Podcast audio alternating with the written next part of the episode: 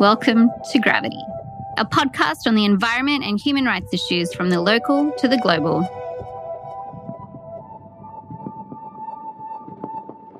We need leadership in this country. Leadership that doesn't pander to short term gains for re election. Leadership that doesn't aggravate issues into crises in order to sow pandemonium and polarity.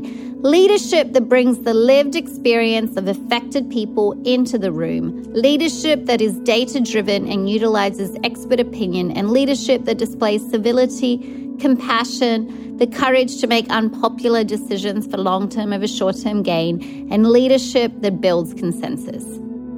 We also need to regain our own agency and not merely look to our leaders, to rediscover and harness our own compassion and our ability to communicate, connect, and build consensus. The first step in regaining our own agency is to understand that we have it. Shannon A. Mullen's book, In Other Words, Leadership, is a true story of one Maine mother, Ashira Knapp, writing to Governor Janet Mills and providing the governor with not only visibility into how the pandemic and the lockdowns affected Ashira and her family, but in providing support for Governor Mills as she navigated difficult and unpopular decisions. This beautifully written book is more than the story of the pandemic, more than the story of the continued social and environmental crises we face climate change, drug addiction, systemic racism, the public health crisis of mass shootings rampant inequality, to name a few. More than the story of the power and honesty of letter writing, more than our democracy.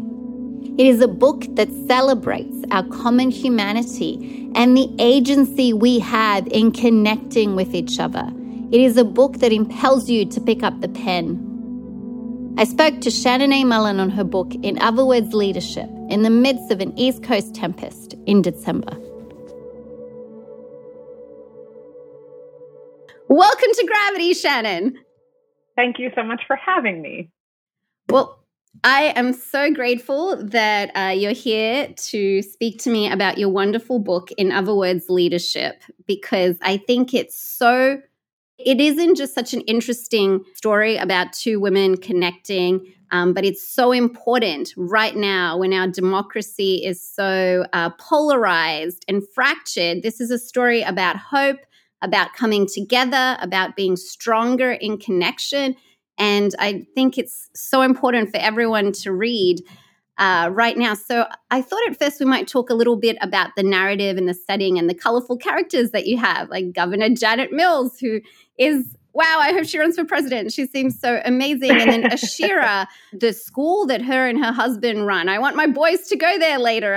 Resilience and uh, working with nature, mm-hmm. something we really need to get back to. And then Dr. Shah and his colorful portmanteaus and it we you know to be vacation land Brilliant. we need to be vaccination land and what was the story about the jalapeno peppers can you remind me uh yes he's he was trying to emphasize to people how vigorously they needed to wash their hands and he said in one of his early briefings the best way he'd seen this described was to think about uh, having just chopped a whole jar full of jalapeno peppers and then having to take your contact lenses out.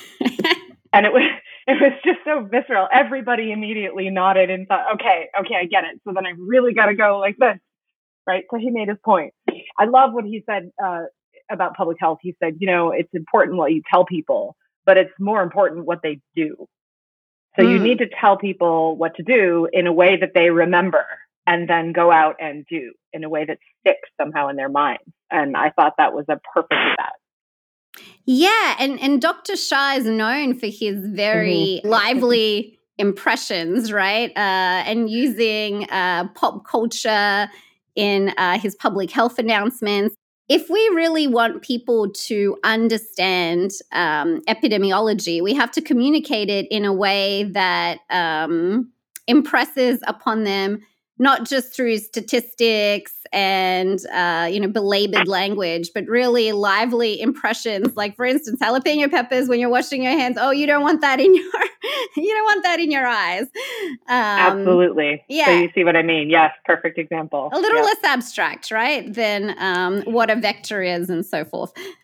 A little less boring. Yes and there are i think there are more demands on people's attention than possibly ever before in human history so you're competing with all of that to try to get them to remember what to do.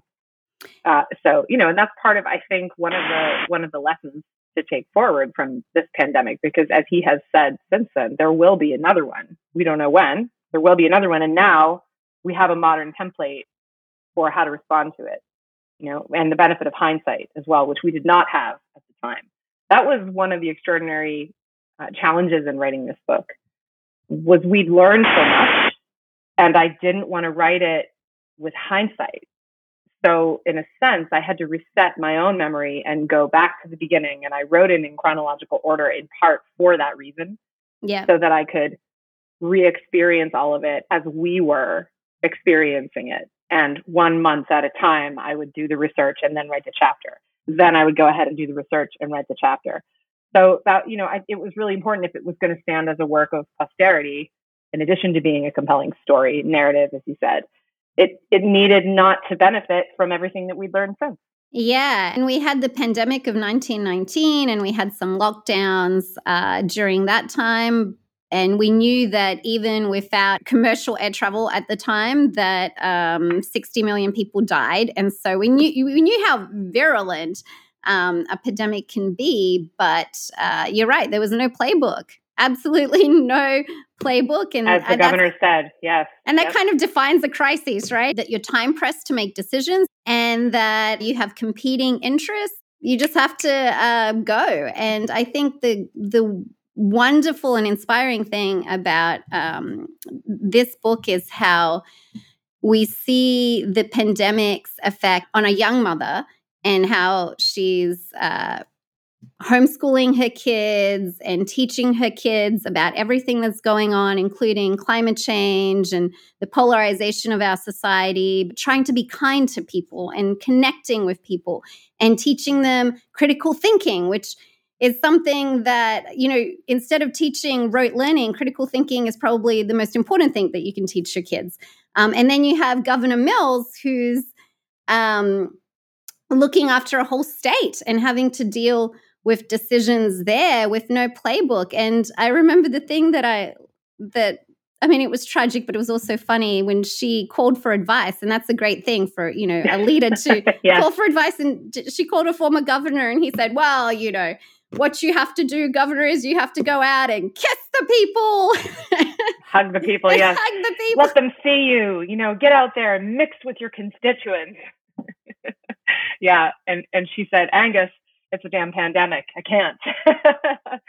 you know, and then and that same story, another great example of what we didn't know. Uh, she, to your point, yes, the governor of Maine when she uh, when she first issued um, a state of civil emergency, it didn't feel right um, to her. This is for the benefit of any of your listeners who haven't read the book, and um, and that was not. You don't run for governor to do things like that.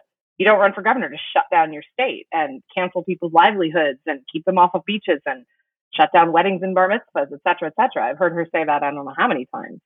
Uh, so she, it didn't feel right, and she called several former governors uh, and a current one of our current U.S. senators, Angus King.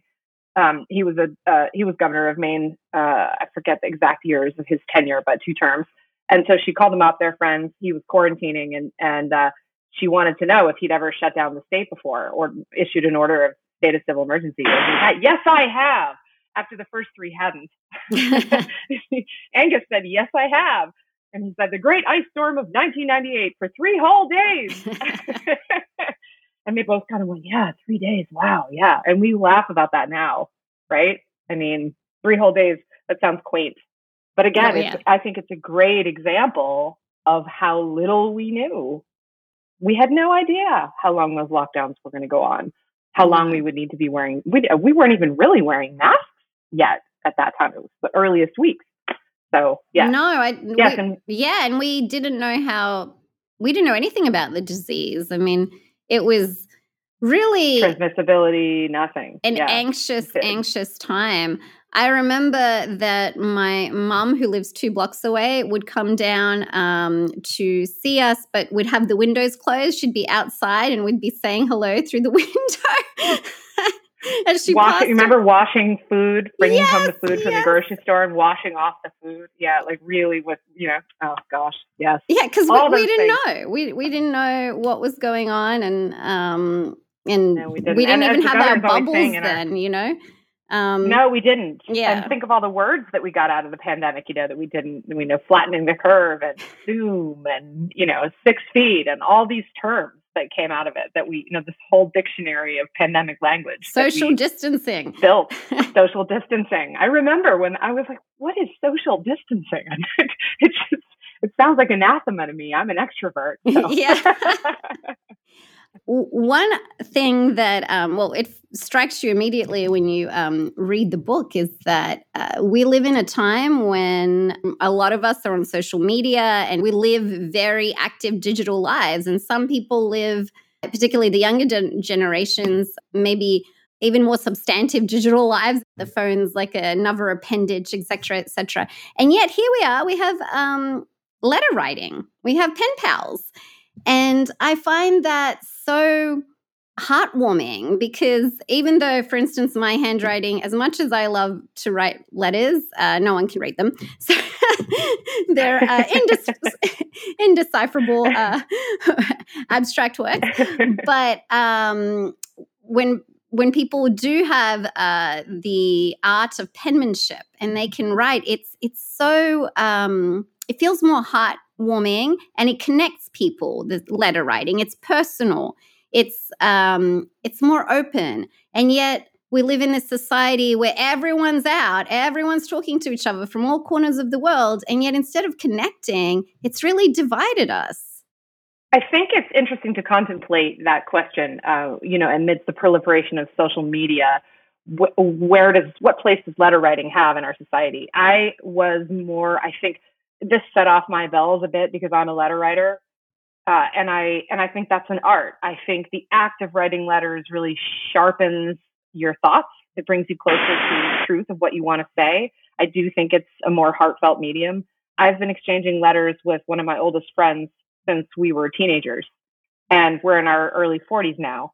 Uh, and we got together when we turned 40 and read each other those letters. and they're so in addition to the fact that they they sort of bring you into uh, a more thoughtful place when you sit to write them. You then have them to read later. Yeah. And a, and a physical object if you keep them. And I think, you know, text messages and emails are just getting archived. And I think it's going to be, it's either going to make it easier or harder for historians and writers in the future to, to find people's thoughts and records of this time because we have so much electronic stuff that we're exchanging all of the time and yeah. so quickly and with less thought.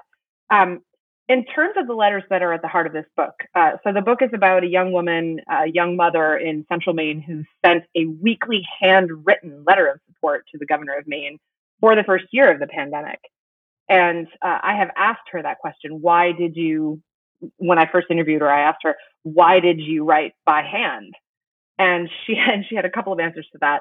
One, like me, she'd always been a letter writer. And two, they live off the grid. And I mean off the grid. So the process of getting online is just that a, a yeah. complicated multi-step process where you know getting the computer to, turning on the power supply getting the computer down from the shelf connecting to the internet by a very old-fashioned connection all of that takes you know like several minutes and so she doesn't do that very often also, she felt that uh, she could work on the letters sort of anytime, anywhere. Uh, and like, for example, she'd take her kids to the swimming hole for socially distanced outdoor activities, and she would sit under a tree while they were swimming and write to the governor. So it was kind of something she could do at her leisure.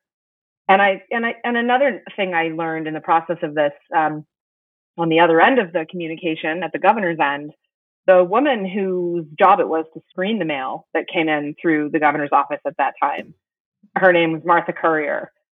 She told me that uh, most of the emails that the governor's office receives um, are sort of shorter, and in terms when people are sharing feedback about their, you know, how, how, they feel about the administration, that's where most of the negative comments come via mm. email versus the handwritten letters and cards, which tend to be more positive, more heartfelt, more thoughtful, because again, that medium really does kind of force you into that zone out of your head, out of what else you're doing, out of whatever else is flickering at you on your phone. You just have a piece of paper and a pen.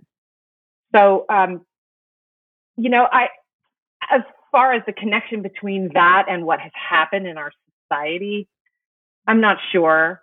I, I'd be interested in talking to philosophers and psychologists about that. I don't think it's helped. Hmm. I'll say that. I don't think it's helped um, in terms of specifically in terms of the the polar polarization of our yeah. society uh, and the division divisions. Um, the ways in which that's changing people's behavior patterns, I haven't studied that, so I can't opine. But I think there are ways social media does facilitate connection. In this particular regard, I think letters remain a singular singular medium for making connection with others, especially strangers in this case. Yeah. Sometimes you make a stronger connection when it's individual, right? Between two people writing letters than if you're just sending mm-hmm. something mm-hmm. out into the world. Um, it's a little more ephemeral that way. Uh, and uh, I do find that the other thing with social media, and I think with the increase in polarity in our society, is that um, you can't write a long letter, even if you type it out on social media. You know, you have uh, very limited characters. It doesn't stop people from doing that. no, no, it doesn't. But the limited characters, I, I, I find, and again, I'm, I'm not an expert on the subject, but just when I ruminate on it, that it tends to make you more extreme because you have to condense your thoughts, and so by condensing them, you can't really look at all the nuances, um, and so it tends to be more Manichean. Well, I think another thing that feeds into that is that it's instant. Yeah. And you know, I have a background as a film producer and uh, a, a former partner of mine on a project. Um, he once told me, you know, this is a charged in, in industry. People feel passionately about the projects we're doing. You should, if, if you have something to say to someone, you should you should never say it immediately. You should you should never say it in a text message. You should say it in person if you possibly can. And if you write it by email, wait at least a day. Yeah. And I think that's the problem with these mediums. You know, we hold these phones in our hand and we have the have it right in our hand. It's like it's like a weapon. You can shoot back hurtful words without thought yes. so easily without effort and it's the damage is done. So I think that's another risk of that medium versus think about letters. You know, you have to sit down and write it and then and then you have to look at it and then if you like it, you seal it in an envelope and then you take the envelope to the post office and anywhere along the way you might change your mind and take it back.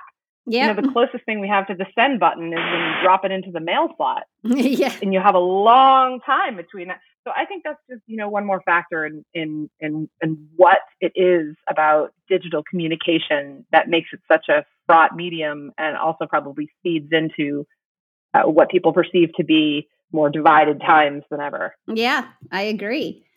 I'm not convinced of that, by the way. I think I definitely think it's a pertinent element that it's so instantaneous and No, I mean I'm not convinced that we are divided as divided as we've been told. Ah, in fact, yes. I, I for the first time in my career I wrote a piece of opinion an, an, an op-ed. You know, I'm on the fence about whether there's such a thing as opinion journalism. but I but I wrote a I wrote an op-ed about about American agency, and my argument was that we've been told how divided we are. And I don't think we are as divided as we've been told. So. Oh, I'm intrigued by that. and that is something that I would love to hear that we aren't as divided because, yeah, that's right. What you see, and particularly um, some embarrassing instances in Congress, I think, mm-hmm. where we see hyper partisanship and increasing divisions. Uh, I'd love to hear that we're not as divided. And really, we shouldn't be because we're stronger together. Well, I think there have been efforts to quantify, uh, you know, polls and studies and things like that, how divided society is and what the what the various indicators are that we have. I'm a journalist. I can I can really talk about the factors I've observed and or that I've reported on and done research into. Uh, and I would say, based on the last several years of my observation, I think that we have been told uh, ad infinitum how divided we are by an increasingly polarized and inflammatory media yeah. milieu, if you will. Um, I think the advent of the 24 hour news cycle, which I remember at the very, very beginning of that in, in, in, in uh, the Iraq War a long time ago when my sixth grade teacher wheeled a, a CNN on TV into our classroom and there they were broadcasting 24. I remember that Uh, but you know, these days we have to fill the airwaves with something, and very little of it is objective journalism. Mm. When I was growing up, we, you know, I remember sitting in the kitchen with with my parents, my, you know, my my parents watching their their one time a day newscast from Tom Brokaw or Peter Jennings or Dan Rather, all guys. Sometimes Barbara Walters or Diane Sawyer or Judy Woodruff, but one person once a day. Yeah. You know, and now we have information coming at us all day long, not curated by experienced, trained professional journalists who who whose job it is to parse facts and opinions and offer you the former and let you form the latter. Yeah. We now have this noise machine and people are busy. And so we just I think we feel fire hosed by information and there you end up getting the perception of division that's fed by all of that, depending on how well you curate your own selection. And I think people are filling their news feeds with things they want to hear uh, at, at an unprecedented to an unprecedented degree. So I think all of that feeds into the perception people develop that things maybe things really are as bad as they keep incessantly telling us. It's this is not to say that there are not grave forces at play in terms of financial interests in our politics, in terms of the the return the the forces of bigotry, uh, you know, just to name a few. The the very real factors that are pushing and pulling at our society and our democracy, those are very serious. I'm not negating any of that. I think just in terms of our exposure, the amount of it, uh, and the and the different mediums that in which it comes at us, that's unprecedented.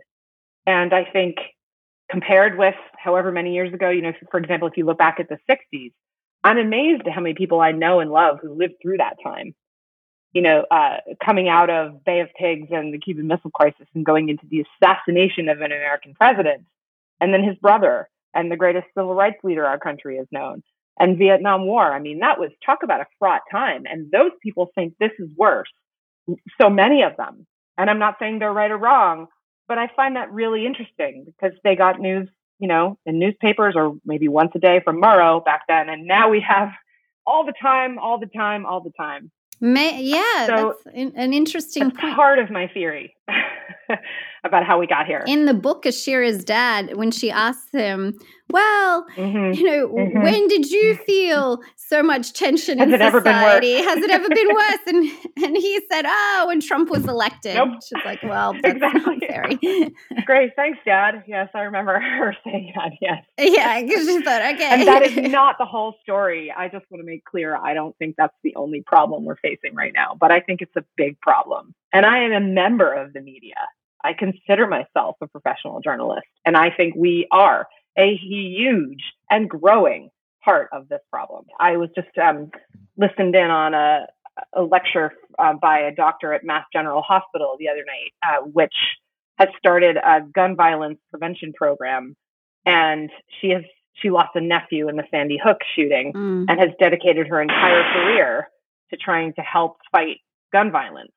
She views it as a solvable problem. I thought that was a sort of a radical thing to say these days. And one of the things she's done is work with Emerson College in Boston to develop a um, a new training program for journalists and how to cover gun violence. Being a member of the media, it's it's an extraordinary responsibility, and I don't think enough people look at it that way.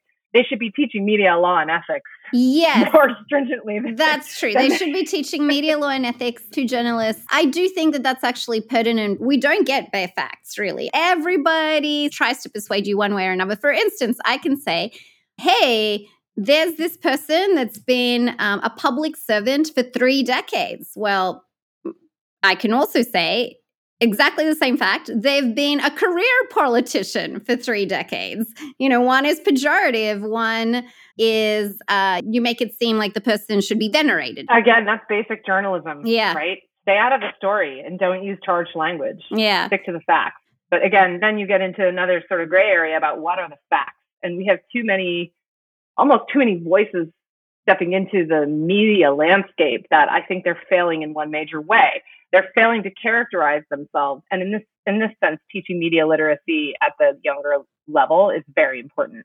They fail to characterize that what you are about to hear is opinion. Yeah. You know, I wish there was a disclaimer at the beginning. This isn't going to work in the society that in which we live now. But yeah. in, a, in a perfect world, there'd be a disclaimer where you got on the air and you said, you're about to hear a bunch of people talking about stuff and it's their opinions.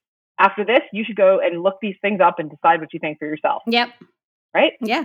So, and that seems, I would think that's common sense, but I guess not. And maybe common sense isn't so common, but that's that's an issue I have. And I think anyone teaching the current generation, I mean, how do you? TikTok is media. Mm-hmm. How do mm-hmm.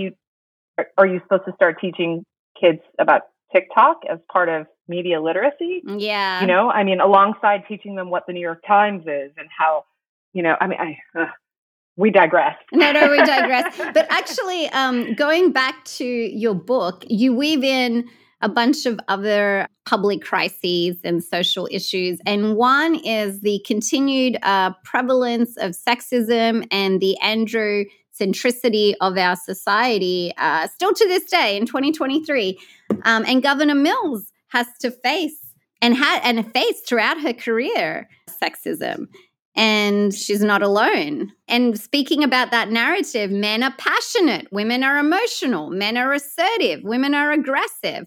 We get different adjectives. And you, you mentioned that Governor Mills, she's dealt with sexism so long, it doesn't, um, it she doesn't find it suffocating anymore. She knows how to navigate it. What did she say? She, she said, I love the phrase like loud men talking tough as a barrier to their weakness. Uh, yes, that was a comment in response to President Trump making really incendiary remarks and calling her a dictator. And she had asked him to come to, if, she, if he was going to come to Maine, that, that he leave the divisive language at the door.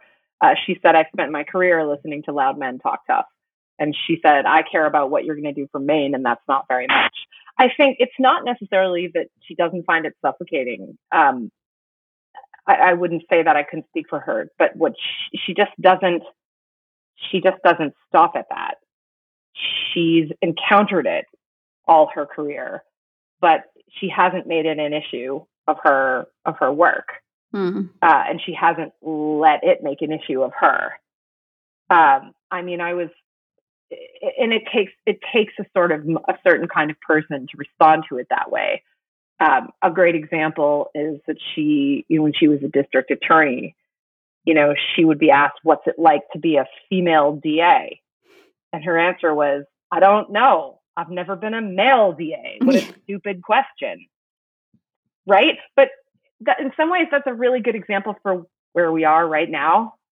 You know, I think we need we need to kind of turn those questions over and turn them around so that we realize that they're silly questions to ask, that they're not that they what they what they end up doing is revealing something for us to work on as a society. And I wish people could respond with a bit more compassion and a little less um, knee jerk uh, consternation for those kinds of opportunities. So, and she's handled it that way. She sort of turned it back on them so that they kind of go, right. Okay. All right. You know and that sort of dispenses with the question. But that's a long work in progress. Uh, mm-hmm. she she doesn't dwell on her gender. She focuses on what she's been elected to do which is be a leader and do the job of running the state of maine. And she did that when she was attorney general. She did it when she was district attorney. You know she has she did that when she was a prosecutor. She's done it her whole career. She's focused on the job at hand one of the the notes you sent me in your in the questions you the talking points you want to discuss was what is leadership that's the third the third one i could say uh, we've mentioned today um, one of them was uh, what the other two were, but you know that's just the most recent one. Oh, and one was making decisions without all the information. Mm. You know, making the best decision you can. Um, I think the title of the book came from a discussion with my sister, who was on a school board meeting, uh, was on the school board in our hometown, and um, I I was looking for a title for the book and I was really struggling and I had like four hours left to pick one. And I called my sister and I said, talk to me about you know the pandemic and and being on the school board during the pandemic is you know at a much smaller level a bit like being a governor in a state where people disagree with you. And she said yeah you know we just had a meeting last night and i had this one father and and he was you know there with his talking about his kid my kid this i don't want my kid to do that. And there are just some people who can't make decisions for others. Mm. And I, I said, oh, in other words, leadership. And I went, where did I hear that? And the governor had used that phrase in her final, her, her response to Ashira's final letter. She'd thanked her for all the things she'd done in her own community and for supporting her through the pandemic. In other words, leadership. So it was the perfect title. But that's one of the things I would put on that list. You know, making the best decision for the most people, as opposed to self-interested or protecting certain interest groups, you know, or making decisions that benefit you politically. Yes. You know, this governor made, as I as I said in one of my earlier interviews, uh, a marathon of politically unpopular decisions, and was reelected by a historic margin. Yeah. That's a lesson for our times, if I've ever heard one. So that is one of the reasons I wrote this book was to amplify the reach of that lesson. That you leadership isn't about popularity. It's not about making decisions that make others happy or make them like you or make them vote for you again. Leadership is a burden. Yeah. It is a tremendous burden. And we, I think that what I hoped the pandemic would do, you know, we've never had an instance where the governors of, of this country had so much of their power in play for so long with such grave stakes. Yeah. And it drew a lot of attention to the role of governors, the often unsung role of the job of the people who run these, the 50 states. And I think it gave us a lot of cause to consider what we want in our elected leaders. And I don't know if people had time to stop and think about that. Mm-hmm. And we have another election cycle coming up. So I think the book, I know the book, I wrote the book to be a study of leadership, as Senator King earlier, we were talking about Angus King, as he said it was. He said it's a portrait of leadership. And I don't, and I, you know, while it's an optimistic portrait, it's, um, it's not idealistic necessarily. it's you know because it ta- it talks about those decisions she had to make in a really really difficult time. Yeah. There we are. I also think what makes a great leader is caring for people and empathy and compassion and Mm-hmm. compassion mm-hmm. and that is when you read the book it's you have two characters there one character but you see two sides of the same character of the one character so there's governor mills and everything mm-hmm. that she has to do and then there's janet who is Governor Mills, but she's a selenophile. I'm a selenophile too. I love it. You know, she she takes the time to uh, connect with nature. She she loves her people. She loves Maine, and um and she understands that she's making difficult decisions, but that someone has to do it, and she doesn't do it on her own. Even though nope. accused as a dictator, she had a whole administration and she asked questions because as a leader Absolutely. you don't need to have all the answers but you do need to know what questions to ask and it seemed that she did um, ask the right questions um, and have really good people like dr shah around her um, that yes she, and jeanne lambrew i might add uh, yes. it's extraordinary to me that right before this global pandemic this governor chose as her um, as her CDC director and her top public health her, her top cabinet official in the area of public health to be two of the best possible people at those jobs that she could have chosen with the most experience. Uh, Jeanne Lambrew helped craft Obamacare, um, the Affordable Care Act, under the Obama administration, and then ended up in the state of Maine as our top public health, well, as that state's top public health official. Uh, and then you had Dr. Shah, who had run a CDC in quite a big state and um, had had left in a bit of uh, amidst a bit of controversy. Um, there was a, an outbreak of Legionnaire's disease there in in a senior care facility on his watch, and um, there was a debate about it about the cause. And so he came to Maine. There was a quite a kerfuffle here about her decision to hire him, and he is now the second in command at the United States CDC after the leadership that he provided in the state of Maine. So not only that, but her whole cabinet. I mean, she uh, and her cabinet is, is largely women. She has more women in her cabinet than any previous governor. There are nine of them, and she called them her kitchen cabinet. it's quite a quite a tongue in cheek yeah. uh, moniker. But yeah, she had she made a lot of extraordinary decisions in terms of who she surrounded herself with, which is a, another mark of great leadership for the list. Mm. Yeah, and it, at the end of the book, I mean, another thing that I that I find inspiring, and I find this book so inspiring because I have to tell you, I've been so disappointed with the leadership of our country, the whole spectrum. I don't think you're alone. Yeah, and uh, you know, where's the civility and where's the uh, the getting together and getting things done? I mean, that's I don't know. Is that too much to expect of a government? well, it's that's another aspect of why I chose the title. I feel like the phrase, in other words, leadership has been in the backs of so many of our minds mm. as we've watched on both sides of the aisle. Uh, you know, political partisanship hold up the governance of our country. I think people have been left thinking, why can't they, you know, deal with the debt ceiling? In other words, leadership. Why can't they, et cetera, et cetera, and so on. You know, and I think that's the case at the public level too, in so many people's small towns. You know, I think I, there were countless examples of that during the pandemic of people who've been elected to keep their neighborhoods safe and they allowed their political views to cloud their judgment. And you had lives lost due to those, some of those decisions at the local level. Yeah. So I think that that goes not just at the top of our government, but all the. It's, I think it's it's part of the nature of of the political process. Unfortunately, uh, you know the the the divisions of parties into their respective ideologies. Um, yeah. How can you govern without? How can you govern without that? You know, disinterested leadership, people who who can lead in a disinterested way, and I don't mean uninterested. I yeah. mean disinterested, not putting their own self interest first, but the interest of others. That seems rare. I think so many people drawn to politics and to what it takes to get elected as a politician are are, are not necessarily disinterested people. You know, mm, yeah. I one of the things I wanted to wanted to explore, uh, and one of the reasons I reached out to Governor Patrick uh, to speak to your class was I was looking at the leadership pipeline in our country. Where are we training the next generation of true leaders who understand what that word means? Mm. That it mm. not a popularity contest, and you don't seek political office, public office, as a public servant to serve your own views.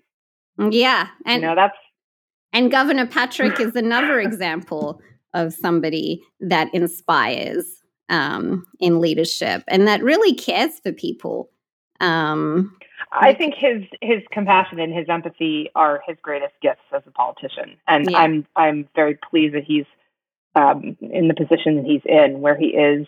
Um, I, I mean, sitting in on your class, he had students of, of all sorts of political ideologies. I could tell, Republicans, Democrats, Independents, all in his class. And he asked equally thoughtful questions of all of them, challenging questions, yeah. encouraging all of them but to put partisanship aside and discuss leadership. You know, that's the job of a place like the Kennedy School of Government, is to teach governance.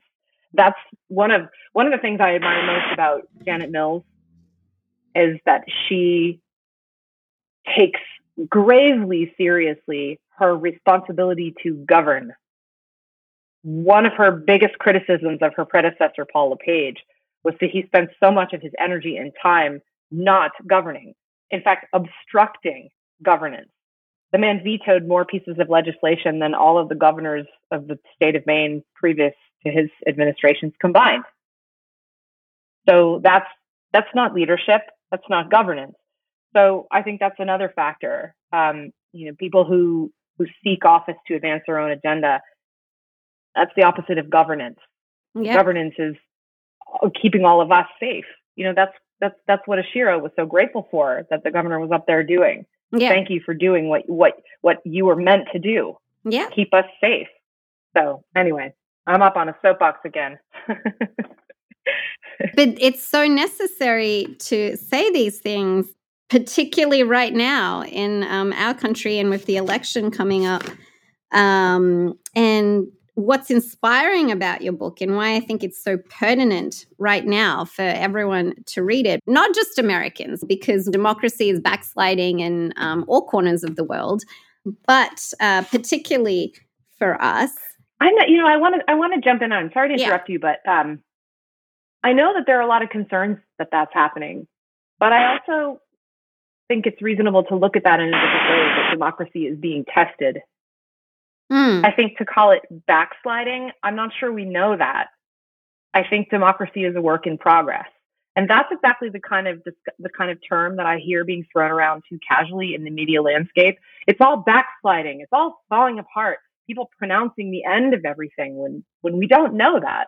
Yes, again, we are facing very serious challenges as a global society and as a society in this country and at mm. the hmm. smaller level in our individual, even in the societies of our own families. Serious stuff at play.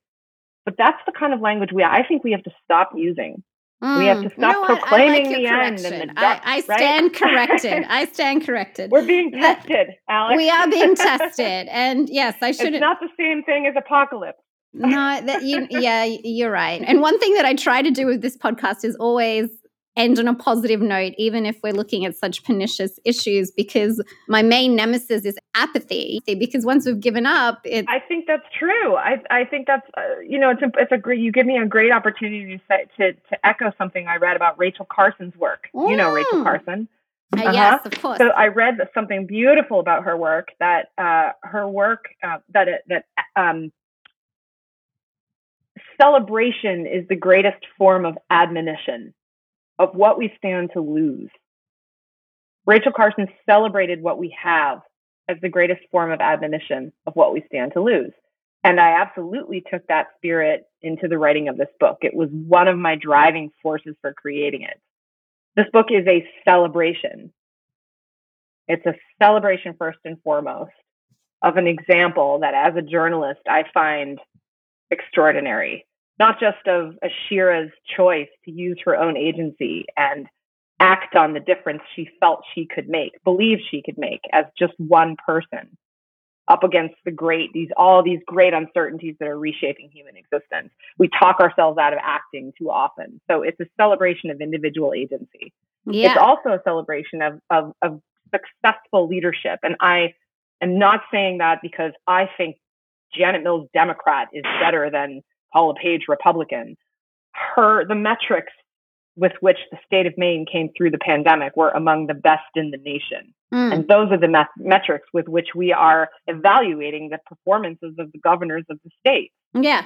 Um, am- among the highest vaccination rate, among the lowest death rate, uh, among the lowest hospitalization rate. And this is in a state with the country's oldest population and one of its most rural Right. And the rural actually it helps with social distancing, right? Because it's more difficult when people are together, but it also conversely um, hampers vaccination and access to healthcare. So, in every respect, everything is more complicated than oh, this is black and white. Yeah, well, obviously it's easier for Maine, or obviously it's more difficult. It's it's both, and it's neither. Um, but what I love, you can't boil it down to 140 characters or less, as you pointed out earlier. So when Governor Mills uh, was voted back in, and there was such rancor against her, she didn't. Sh- she didn't stoop down to that. She is she is governing for everybody, even people that don't vote for her. And um, no, maybe I should. That's absolutely I right. Too yeah. many earmarks, and you're sorry. I apologize for. I'm an earmark person. Okay.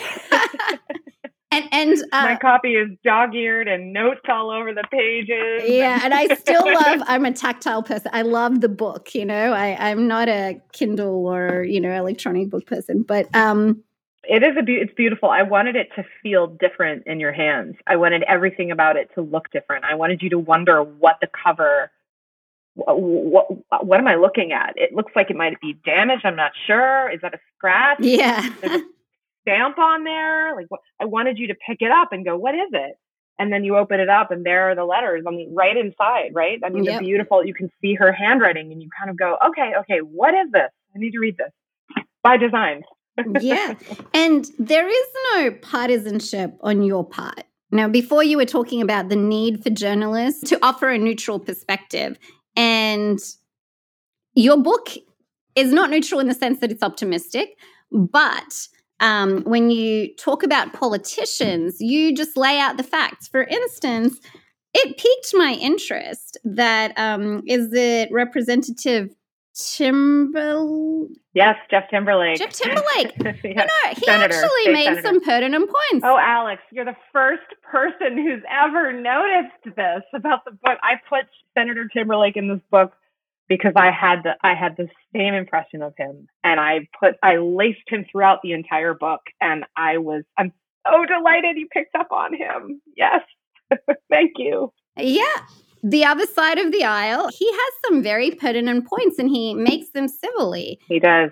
Perhaps the legislature should be more involved rather than the executive. But here's the thing that whenever we have more people in the kitchen, it takes a longer mm-hmm. time to cook anything. Mm-hmm. More cooks in the kitchen, more problems, etc. So that is, I think that kind of defines a crisis, right? That you need to act quickly and that therefore um, you might not go through all the uh, belabored democratic processes. Um, the question is, when do you give that power up?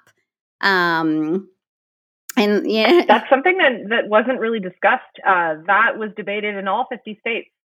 Uh, I forget the exact statistics, but I did. I remember doing the research for that section, uh, and I was fascinated by that, by the number of state legislatures who who debated this in the first sessions after you know after we came back to starting to have in person lawmaking at the state level. Uh, and in Maine, they were doing that with masks for a long time, as Senator Timberlake pointed out. They were so relieved to be back in person so that they could go out in the hall and work out differences. I remember the point in the story where he said he started talking about how they were coming back to meeting in person again and um, learning to read each other's eyes behind their masks. And he had such a poignant comment about that, and I really appreciated that about him. And yes, you you mentioned his civility in particular, and that was something that uh, was that I think we got we gained, but then we seem to have lost again in our politics. Uh, it was a really powerful example in so many ways. This pandemic of of the coming together that so many of us did at so many different levels of our society. And in in that case, you're talking about lawmakers on different sides of the aisle, and their legislating was more civil for a while that seems to have broken down again. Uh, just just like um, another big theme in the book, I think our sense of our, as I said a few minutes ago, our own agency has broken down a bit in the face of great big uncertainties and unanswerable questions. We seem to have talked ourselves into believing we can't do anything about them. And I think that was a major factor in people's responses to things like vaccines and mask wearing. Mm. I think those were ways that you could take some power back or feel that you had some agency in the face of these great big unanswerable questions and and and um, especially if you disagreed with how the pandemic was being managed. You could exercise some control by choosing not to wear a mask or choosing not to believe that uh, the pandemic was a real threat or choosing not to have a vaccine. Suddenly, those were very visceral, immediate ways that people could say no and feel some control. Mm. Um, I was concerned very early on about, about that aspect of the pandemic that um, people were being asked to take precautions, uh, as Senator King put it, on the act, the abstract proposition that it was going to have a positive outcome for society. And in many cases, we were never going to know. But if you lost your bar, as he pointed out, because the governor closed down the state, you would know that. Right. And in some senses, I believe that's a really interesting difference in how the Democrats and the Republicans present themselves. I think so much of the Democratic Party's platform, you know, they'd only be proven correct if there was apocalypse. Mm. Right. I mean, nobody gets vaccinated. Huge much higher numbers of people died. Oh, well, uh, maybe they were right about those vaccines. But if you get a vaccination and, you know, you don't get sick, you don't have that sense of, well, that was the right thing to do. Yeah. So I think that was, that's a really particularly challenging aspect of this pandemic for the people who got us through it, who were in positions of authority and had to make those decisions about what to ask of us and people's responses in in a similar way that I feel has polarized the two political parties voting for a divisive leader if that person lines up more with your ideology is an act. It is a thing you can go into a booth, physically do, and then see a result. Yeah. And I think that's taken on a, a lot more meaning for people in the face of big, amorphous, scary threats, existential concerns like climate change, like social change, like what many people consider to be the dissolution of moral clarity. Right? I mean, these are these are big questions that people have. And when we have so many questions, where's our sense of control? How do we have a sense of what our part is in that? Mm. So I think people are, around us are increasingly looking for ways to exercise something, some control. I love the way Ashira chose to do it. Yeah. Here was a governor who was facing sustained criticism. And Ashira thought, well, I agree with, you know, most of what she's doing, so I'm going to show sustained support. And she had no idea if it was going to mean anything. She was just one woman. She didn't, but she didn't wonder that. I mean, this is a funny story. When I first called her, I was going on and on and on, like I am with you, about agency and you know about our, all the power that we have that we talk ourselves out of. And she had asked me why I wanted to write the book, and that was what I was telling her. I want to celebrate your act of extraordinary agency. And she goes, I have no idea what you're talking about.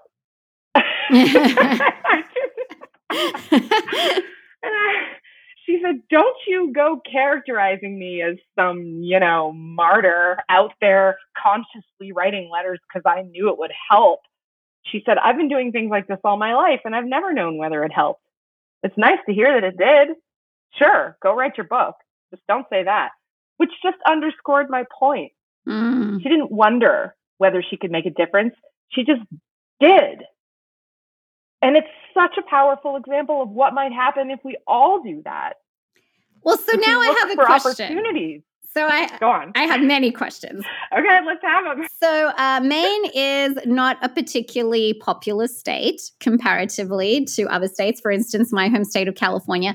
Now, um, do you think Governor Newsom could uh, respond to all the letters because he's got forty times the population? That's what I wonder about. Or say uh, no. uh, the mayor of New York. So, at what point? No, I don't. I don't think so. Um, yeah go finish your question though. Where, well, where are you going with that? Because I want to hear that. But I I love this. Participatory democracy is very visceral to my heart, and I think we need more active citizenship. And in fact, I sometimes ruminate on whether we should bring back national service, but not military service, but national service. Like maybe just three months, but working in the communities to bring us together maybe it's uh i don't know too panglossian or quixotic of me or something but um i love the idea that uh you can tell your governor how their policies are affecting you or even say the president but then i think well if i write a letter is joe ever going to read it? And you understand the impediments in their way of um, responding to 330 million uh, pen pals. There's just so many hours in a day. And yet I do find if we're making policy, we need a combination of experts in the room, but we also need people. We need the lived experience of people actually affected by the policies because we're only human. And even if we have interdisciplinary experts, we're going to have unintended consequences of our policies. That's just unfortunately how life works. And if we don't have the lived experience, um, we're going to miss out on um, the effects and um, exacerbate those unintended consequences. Well, all the more reason for people to vote. I mean, that's one of the fundamental yes. fundamental elements of our democracy. Go out and vote because that it's a representative democracy. What we, in theory, then get is a politician who represents the people. And then what we, in theory, hope they'll do is govern in that way, yeah. in the interest of their constituents. That's the whole point, right? I mean, when you had one person coming down from all of Maine on a horse to Philadelphia yeah. to say, this, I absolutely know what my people up there in Maine. I mean, that's the whole. It was designed for that to be a representative democracy. So, in theory, that's how it's supposed to work. Um, yeah. Does it, does any politician have time to read every letter from every constituent? Absolutely not. Talk about idealistic. No. I mean, they all do it differently. I loved that uh, President Obama had one person in his office. You know, once the, I think it was that the amount of letters was filtered down and that he would receive 10 each day chosen by that, that woman. I remember reading a piece about her in Vanity Fair and he would take 10 home with him every day, 10 every day. And so he knew he was never going to read them all, but he made time to read 10 and you never knew if your letter was going to be in that 10 or not. So, you know, you had, but, but it was one sure as heck way for it not to be was not to write it. Yeah. So, you know, I mean, that's one thing I celebrated about what Ashira decided to do. You know, and there was so ma- so much proof in this pandemic of that. You know, for example, um, the best and worst of human agency. Uh, we cleared the streets of some of the world's busiest cities. Remember those pictures? From early oh, in the God, pandemic, yes. the, the, empty streets of Paris yes.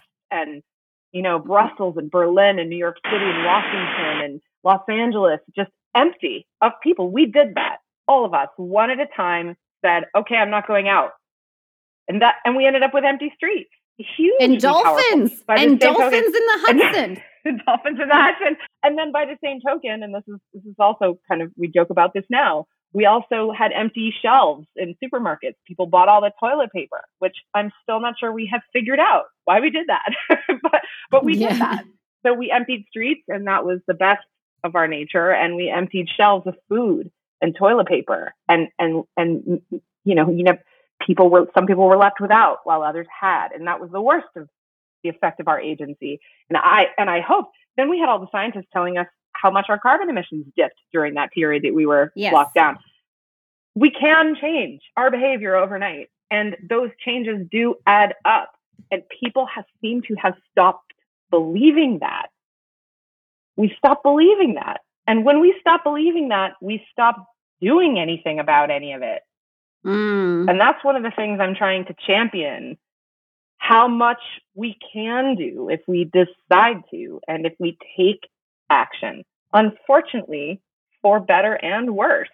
Yep. If we imagine if each of us found a way each day to do something for better. Imagine if, you know, like what happened to me when I was leaving dinner the other night, someone overheard my discussion about the Lewiston shooting. Mm. And all of a sudden I was in a in a in a very I was determined to have a respectful and open-minded conversation with someone who has assault weapons and refuses to back any kind of ban on assault weapons. And I and he the look in his eyes when he found himself having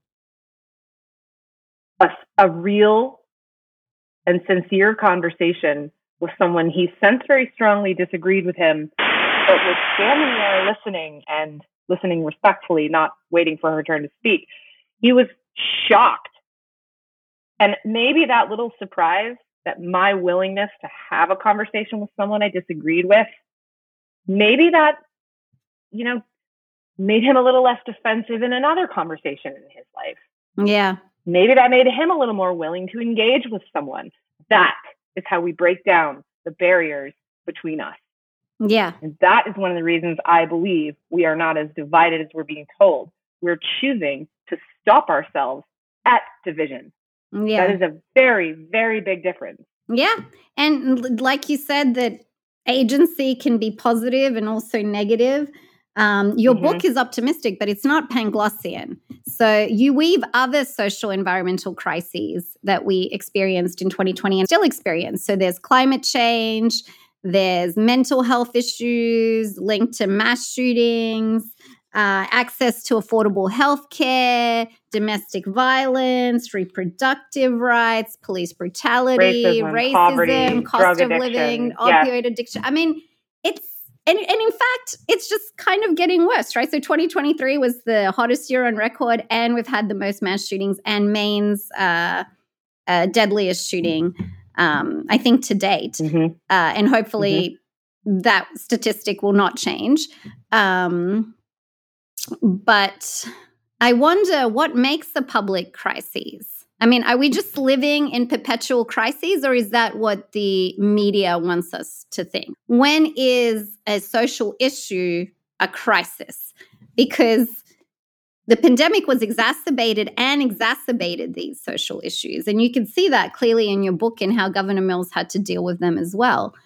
Um, but they're still there. That's a really good question to think about on the fly. I mean, I would I would want to think about that more carefully so as to give you a complete answer, but I can give you a couple of answers that come to mind immediately.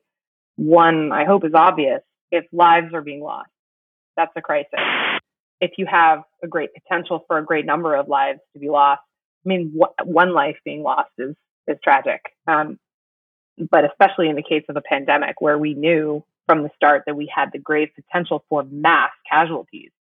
That's even if we don't know that's going to happen, that does present a public crisis. Mm. Um, I think what's interesting is to consider the how do you act when there is the risk of a public crisis? How do you act to prevent them from becoming crises? Yeah. That's, I think, what we were really facing here.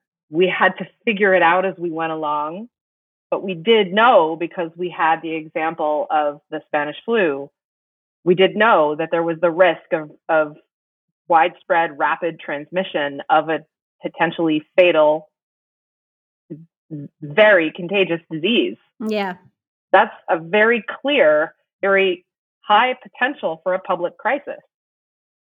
Um, you know, as far as, I mean, I'm interested in your question. Uh, what do we what do we have to gain from considering what makes a public crisis? The thing that has piqued my interest is how um, they're interconnected. Um, and so mass shootings are connected to mental health, are connected to mm, I see what you're saying. lack of affordable health care, are connected to rising cost of living, are connected to uh, inequalities in education, are connected to so around the corner from where I'm sitting right now is a very large piece of paper that has uh, uh, a picture of what you just described. I've been making a visual representation of the challenges we're facing. Um, there's not a lot of positive stuff on there. It's the challenges we're facing so that I can try and understand how they're all connected. And it, it started with just sort of, if it was a huge problem that was spreading fast, I would represent that as a big box with the word in the middle, like technology with black clouds all around it. And then I found myself drawing lines from that to this and this to that and war to religion and religion to the lack of moral clarity and this this general feeling of helplessness and that too much is changing about being alive right now all at once. Mm. And that seems to be what it all comes back to. Uh, but it's a really interesting. I, will send you a picture of it. Yeah, I would love to. It I would love website. to see it. It's it's kind of crazy uh, to look at, but I think that that's what it feels like inside our bodies and our minds. It sort of feels like I don't know where to start one thing leads to another. And you know, you look at the web in Maine, you have uh, let's just look at one thing that people think about when they think about Maine. They think about lobster. Yeah. We have this beautiful heritage industry of lobstering. Yeah. Uh, where people are the cowboys of the sea, as one lobsterman put it to me the other day. Um, and that way of life uh, um, faces grave threats in the form of climate change um, because the Gulf of Maine, the waters of the Gulf of Maine are warming faster than any other body on the planet. So then you have an existential threat to a centuries old way of life. Uh, you also have within that way of life, it's um, it's a job that you've got to sort of be a young person to do, and it takes a real toll on your body. So you end up in this state. We have quite a serious um, opioid epidemic for the treatment of pain, mm. and how a lot of addiction developed around that tied to those professions of fishing, commercial fishing and lobstering and construction jobs and logging jobs and physically demanding jobs. Then you have opioid uh, abuse. It's an epidemic in this country and especially in Maine. And then you have that tied to a feeling of helplessness and of poverty and of debt. And you, I mean, it all, it, follow it for, you, you end up like I'm doing, following it from one thing yeah. to the next. Domestic violence comes out of that. And then you have broken homes and then you have children of broken homes. And how does that affect the teacher's jobs in the school? it's a lot. It's a lot. People are feeling like it's a lot because it is. Yeah. And this is why we need each other. Yeah. We need each other more than we've ever needed each other, I think. Mm-hmm. And and we're at each other's throats. That's a paradox I can't understand. People are all we have. you know, and we this is we got to get each other through this one thing at a time, one issue at a time. I that's the only answer I have because it does feel like everything's a public crisis. To your point, it's all where do you and start? Imagine being president.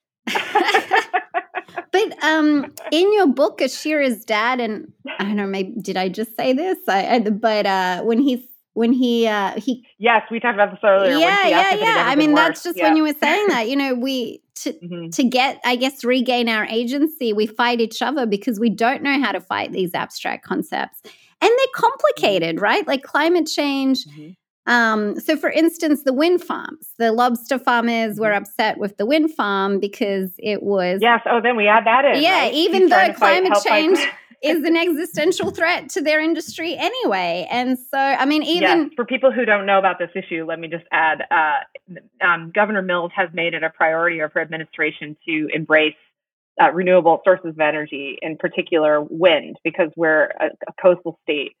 Uh, but she has all she also very, very much appreciates the perspective of the fishermen who yeah. are concerned about the threat that even floating offshore wind farms pose to their way of life. And what's fascinating to me is there was all this backlash against her after she announced a moratorium on any more wind development and has had the fishermen's backs at, at almost every turn. In fact, I can't think of a turn where she didn't. So, and yet there still is this, this sort of knee jerk opposition because it's a it's an uncertainty and a potential force of change. So yeah, I mean, again, adding to that whole web. Yeah, because you have to. Uh, she understands there are competing interests, and one thing that I noticed uh, when she's uh, being criticized for ruining the economy, she's really, and I think I said in my notes, I still am on opportunism. I know it's a pejorative term, but I'm trying to. I'm not trying to use it in a pejorative way. I just don't know what. You mean optimism? Yeah. Yeah, but when yeah. she she takes the opportunity, so she found that um, Maine can do the swabs and She's like, why can't we do that and um, help our economy that way? Oh, there's a shortage of ballot boxes. Well, why can't Maine do that? I love that because that's what we have to do. That that is looking after the economy. It's like, well, what can we do to help our economy and um, ensure that we stay relevant? She wasn't trying to close the economy at all when she needed to to protect lives. She closed businesses or limited businesses, but she was throughout the book. She's looking where Maine can um, can regain its uh, status. She was absolutely, and, yeah. and trying to be innovative. And she uses those examples. Um, the example of the ballot drop boxes you just mentioned. She uses that as one of the one of the very positive things that came out of the pandemic. The connection and the ingenuity that we all applied, regardless of of ideology, to solving the problems that were coming up in that case, holding uh, one of the most contentious elections in American history fairly, freely, safely, and legally, and having to talk about having a balanced interest. You know, a voting booth, a polling place is a is a potential super spreader event, but it's also fundamental fundamental right of of American citizenship. So, uh, how do I provide access? Well, she put out a quickie bid, and a barbecue company said, "I can, you know, we can build that box." Oh, I, I skipped step. She called a friend at a community college who designed her a prototype in in one night, and then they put the bid out, and the barbecue company said, "We can manufacture those." And then they delivered them all over the state, and they're still in those places. So it was the it was the problem solving. She takes she takes that same approach, as you said, to to governance yeah. And trying to say, well, we don't we don't know the future of wind, but shouldn't we try to figure it out? You know, and then and unfortunately there just is so much uh, quick knee jerk reaction and people don't people look at someone in power and and I'm I'm baffled the way that Janet was too by by um, by people who assume she somehow wanted to shut down the state. Why on earth would a would a would an elected politician who's presumably going to run for reelection do so. It's just, it's just the strangest thing that people almost don't realize that that's effectively what they're saying through their caustic opposition. Yeah. That they think she wanted to do this. And there's, this is a really important, and I'm glad this came up. What one thing that's fundamental about human nature is something called willful blindness. Mm. It's also the, the title of a book that I've given away so many copies I can't even remember how many by a woman called uh, Margaret Heffernan, and I included uh, a mention of that in the book. Um, willful blindness is part of human nature. It's something we all do and have the potential to do. Mm-hmm. And unfortunately, it tends to have more, I think, probably more negative consequences for our society than positive.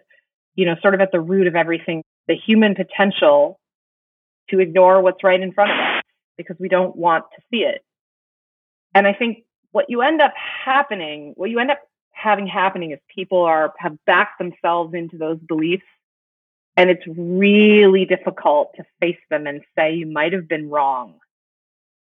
And I'm not accusing just one side of this. Mm. But I think that's where we are. We're locked right now, where you have a lot of people who've backed themselves into a set of beliefs that they might not be sure they still want to have, but God, they really don't want to admit they might have been wrong. Mm. It's a really, really important thing for us to get past. I don't know how to help people do that. Apart from telling them to listen to each other again, I come back to us. Mm, yeah. To listen with more compassion and not to trap each other in these, you know, intellectual booby traps where you're having a conversation with someone you know might not have the education you have or the opportunity you have, and you can't wait to prove them wrong and back them into this humiliating ideological hole. We have to stop doing that, or we're never going to get out of where we are. Yeah. And everybody has to be willing to admit it too. So I, I recommend, in addition to, in other words, leadership by Shannon Emma, I, rec- I recommend that everybody read Margaret Heffernan's book. Because here's the thing about willful blindness if it can be willed, we can also stop doing it. We can open our eyes. There's yeah. so much hope. There's so much hope for us as a society. People are capable of profound good and extraordinary connection. And that is the one of the greatest lessons of this pandemic. I guess that was two lessons. yeah. And and I think that when we make that connection, it's not abstract.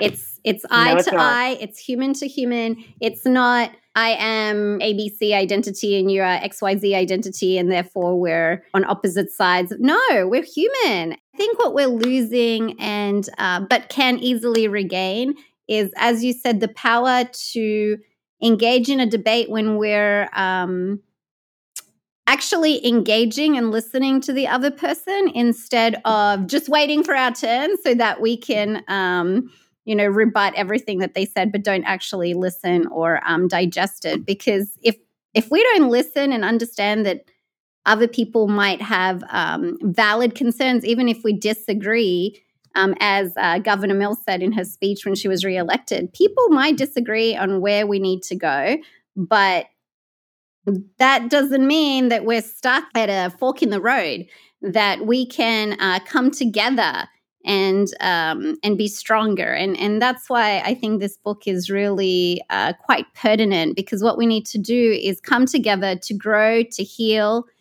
and um, and even in a way to be playful. I love that Governor Mills uh, said that Santa was uh, he was exempt from travel restrictions. I thought that that was it reminded Yes. me actually of Prime Minister uh, Jacinda Ardern of uh, New Zealand when she said that the Easter Bunny and the Tooth Fairy were essential workers. and so- Yes. and That's one of the greatest strengths of a great of a great leader is a sense of humor, and and Governor Mills has that in spades. You know, I, I, one of the things I asked her where she thinks that came from, and she said she uh, remembers having had a very serious surgery when she was only 15. She had her spine fused and was in a um, for scoliosis and was in a cast from her neck to her hips. And she read a lot of books and she wrote a lot of jokes, and and it serves her to this day. She's one of the funniest people I've ever met. So yes, the sense of we have to we have to approach life with a sense of humor. I think it's critical. And to the point you just made, I've thought a lot about this. You know, when we engage with someone who believes something different to what we believe, there's something about the differences that feels harder. You know, and if it's if it's that a person is staunchly opposed to abortion and you're staunchly in favor of abortion, how could you ever possibly find common ground? And yet, if you didn't know that about that person, and that person was on the side of the road changing their tire in the dark in a snowstorm, you know, or actually, we're not supposed to really stop and help and do that kind of thing anymore. But like, I don't know, say a lady comes out of a grocery store and drops an entire you know bag full of cans on the ground. Are you going to help her, or are you going to? Oh, that person anti-abortion. I'm not going to help her. Mm. I, so I don't. Those two things kind of. I don't know how we get from one to the other. Do we? Do we? Do we stop having conversations about one another's politics? Well, that's kind of happened, you know. And it's interesting because people are connecting again because of that. And maybe that's one way forward. I don't know. I mean, you'd, you'd mentioned that. Like, how do we get past it? I'm not sure. But I know one way is if you're talking, you're not learning anything. Mm. And, and what's the point if you're not learning anything? What what are you doing there? You, you just going to hold your own beliefs and never question them, never turn them over, never allow for the potential to evolve, never never un, never go beneath why that person might hold that belief. What's their story? They were a child once. What happened that they ended up with that belief? When we stop seeing one another as fellow humans, that's another force of division. That's another place we stop ourselves. Mm, Yeah. We are fellow humans. And there's been a You know? obviously a lot of injustice uh, in the world and continuing injustice. Um, and I find that a lot of people uh, that I've spoken to have uh, put people into camps where I'm not listening to them because they're privileged and they're part of this historic privilege. And I think that that's alienating and um, also kind of ironic because if you are for uh, democracy and inclusion and justice, then you should include everyone. But then again, if there's somebody that has a view that denies your very existence, how do you have a respectable debate with them? So that's um I don't know. I don't. I don't want it to sound like I uh, there aren't certain like like that's a great example of something that I think is intractable. yeah. And bigotry and hate are very very strong forces, and they have been throughout human existence. That's a tough one. That's a really tough one. I think you have to believe that most people are fundamentally good, which I do. If that's not blaringly obvious. Yeah, and and I do find that um, a lot of people that hold um, bigoted beliefs hold them abstractly. That it's actually an abstract proposition, and that means they're malleable. because they don't know anyone who, right? For example, homophobia, that person doesn't know someone who's gay or love someone who's gay. Or, Exactly. And I'm not saying that that's 100% um, what happens, but uh, I do think that in, in most cases, it's an abstract proposition. We love people who we know, and we, if we have uh, any hate in our hearts, it's, it's really because we've abstracted the person. We're not looking at them eye to eye. It's not a, there's a lot of that. There's a lot of bad, but there's so much good.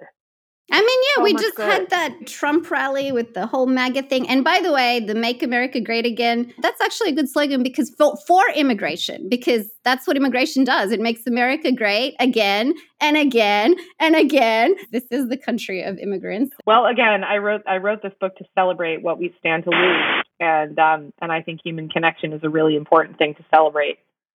So you know, I come back to that again. That that a celebration is the greatest form of admonition. Yes, and you came back to Silent Spring, and I've indulged so much in your time. um, and uh, I again recommend that everyone reads, in other words, Leadership, um, which I will link to on the episode page. Um, and coming back to Silent Spring, it ends with a fork in the road, and we we have the power to choose. Isn't that a great ending? Yeah. and I, I I hope that we choose the right way. And you know what? I have faith in that. I do too. Um, I I'm gonna I'm gonna quote Jack Kennedy in saying the first one in saying uh, that I'm an idealist without illusions, and so I I believe that too about human beings. I believe that too. Great in our potential. I just was at a um, at a holiday sort of poetry carol singing service the other day, and my contribution was a Tennyson poem uh, called "Ring." It was sort of a, an elegy, and uh, he talks about the ringing out of the wild bells at this time of year, and and and um, it's a fundamentally hopeful poem about the future and the future of human existence. And I would encourage people to go have a look at it because it talks about the push and pull of life. Life is dark, but it's also light. There's joy, but there's also tragedy. That is what it is to be alive, the good and the bad. But I fundamentally believe hum- humanity has continued to prevail because most of us are good. and uh, it's a work in progress. Yeah. And if we uh, believe that other people are good and have good intentions, uh, that fuels the good intention inside of us. It fortifies us. If uh, it does nothing else, it does that. And so um, I would rather look on the uh, good of humanity and work towards that than give up because it is a beautiful I would too. world. I would too. I think a lot of people are tired of being angry. Um, they're tired of being divided or told they're divided, whichever one it is. Um, I think they're tired of feeling such sort of all consuming kind of stiffening rage about so many things. People are tired. And maybe we've burned through a lot of anger and we'll start to find our capacity for compassion compassion again. I hope we do. Me too. Thank you so much, Shannon.